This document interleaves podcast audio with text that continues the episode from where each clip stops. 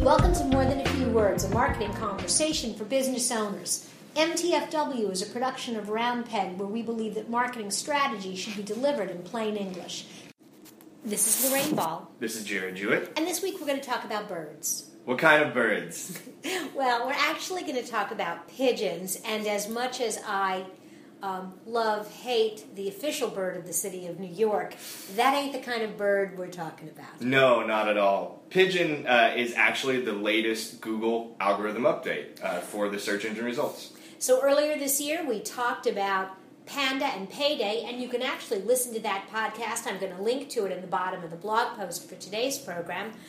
But the most recent iteration, Pigeon, was launched in July. Yeah, July 24th, actually. Uh, I want to make a note that the official name is not actually Pigeon, but all the people in the search engine industry um, figured, well, heck, probably has to be an animal, probably has to start with a P. So that's why we were talking to you today about the importance of Pigeon for small business.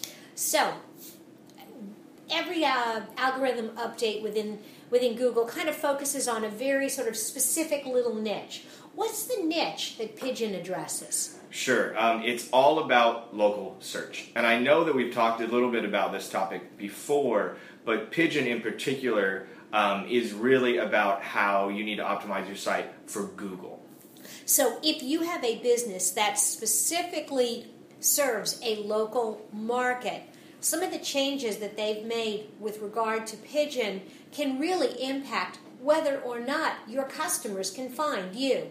Absolutely. Uh, Pigeon is all about giving weight and precedence to reviews sites. So, sites like uh, Yelp, Angie's List, uh, TripAdvisor, uh, these are now, again, the key players. So, one of the things, and I thought this was really interesting as we were talking about this, um, Google has been kind of playing with their algorithm to try to figure out how to present the best information, and they tweaked their algorithm a little too much. Oh, totally. And for them, it's all about user experience. And in their minds, they said, well, heck, we can provide the best user experience. And they were starting to, in their own Google reviews pages, beat out all of these other review sites. Like, no matter what, no matter uh, uh, under any sort of level of optimization, Google was pretty much always showing up as number one. And the big players like Yelp were saying, hey, this isn't okay. We know we should be beating you at your own game, and you've rigged the system.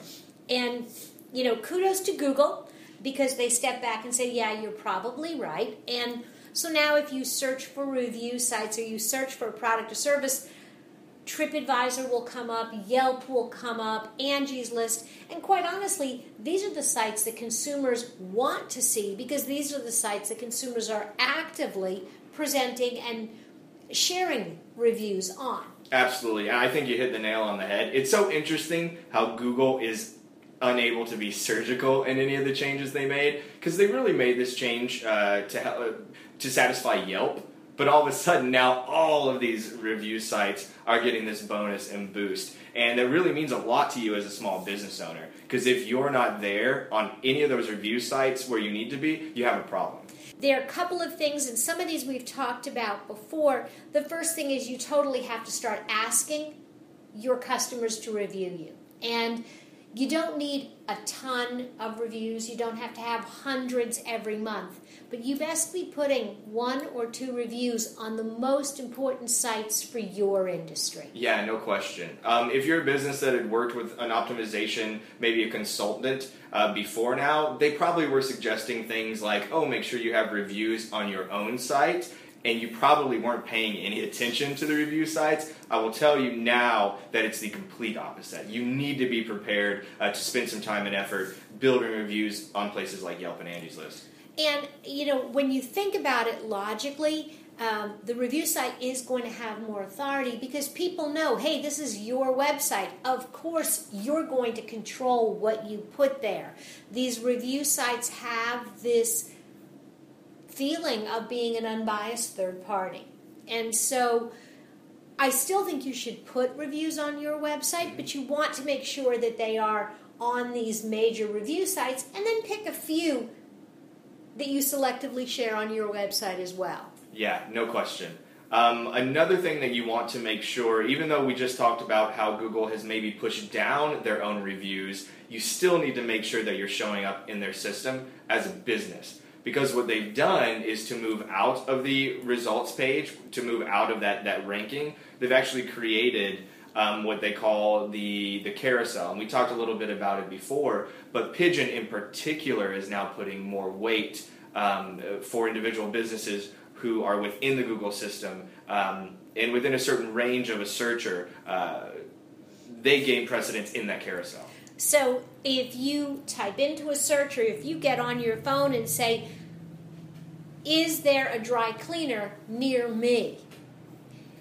Suddenly being in Yelp reviews, having your page listed correctly in Google My Business, these are going to be more important than ever before. Oh, absolutely. On desktop and mobile. Uh, the carousel shows up in mobile, so someone on their phone um, will see a big, beautiful, hopefully, picture of the, the front of your shop. They'll have uh, your hours, uh, a phone number to call you at, even a place to email. Uh, I would highly suggest getting all of those, uh, all that, those informational bits uh, into your Google page. And when you're done with your Google page, now you need to start looking for citations. Why don't you talk a little bit about what a citation is and where to find it? Sure. Um, so basically, this is anywhere, I know we talked about before, this is anywhere on the web where you're mentioned that's not a link. And consistency is all that Google cares about when it comes to citations. So if your address appears as 103rd ST, in one place and 103 RD, S T R E E T, somewhere else, and somewhere else it's just 103 Street, you gotta clean that up. It sounds silly, but Google is indexing hundreds of millions of pieces of new content every single day. And so, as they connect these pieces of content, you've got to draw the dotted lines for them.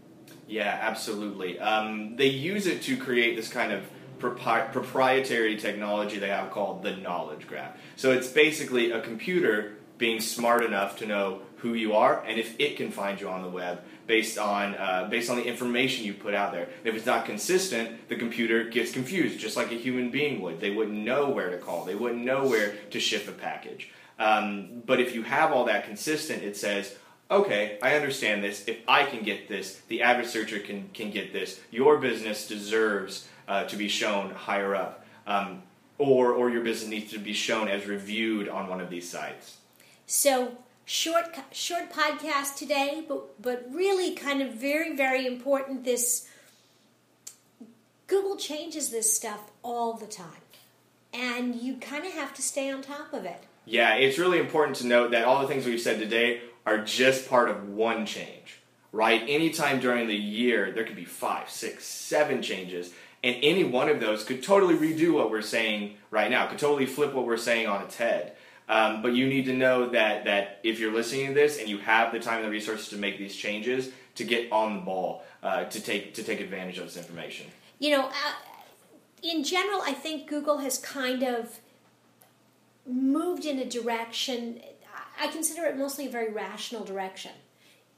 This makes sense. People are spending time reviewing, they're going to give weight to that.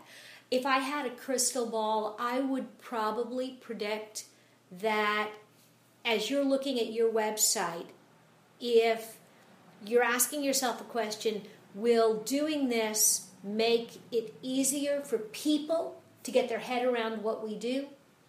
Will it make it easier for people to evaluate us and decide whether or not they want to do business with us? If you follow that general path, I think you're probably going to be okay on most things Google. Absolutely. And Google gets better at it every day. I mean, they're in the business of, of essentially selling a good user experience. And no one's going to use Google if they're not giving up uh, the best reviews or offering uh, the best businesses to go to uh, for searchers. So, if you've enjoyed today's program, if you want to know more about how to begin building a review program. This was actually part of my presentation on Mix West, and you'll find a small video clip on today's podcast. This has been another episode of More Than a Few Words. Thanks for listening.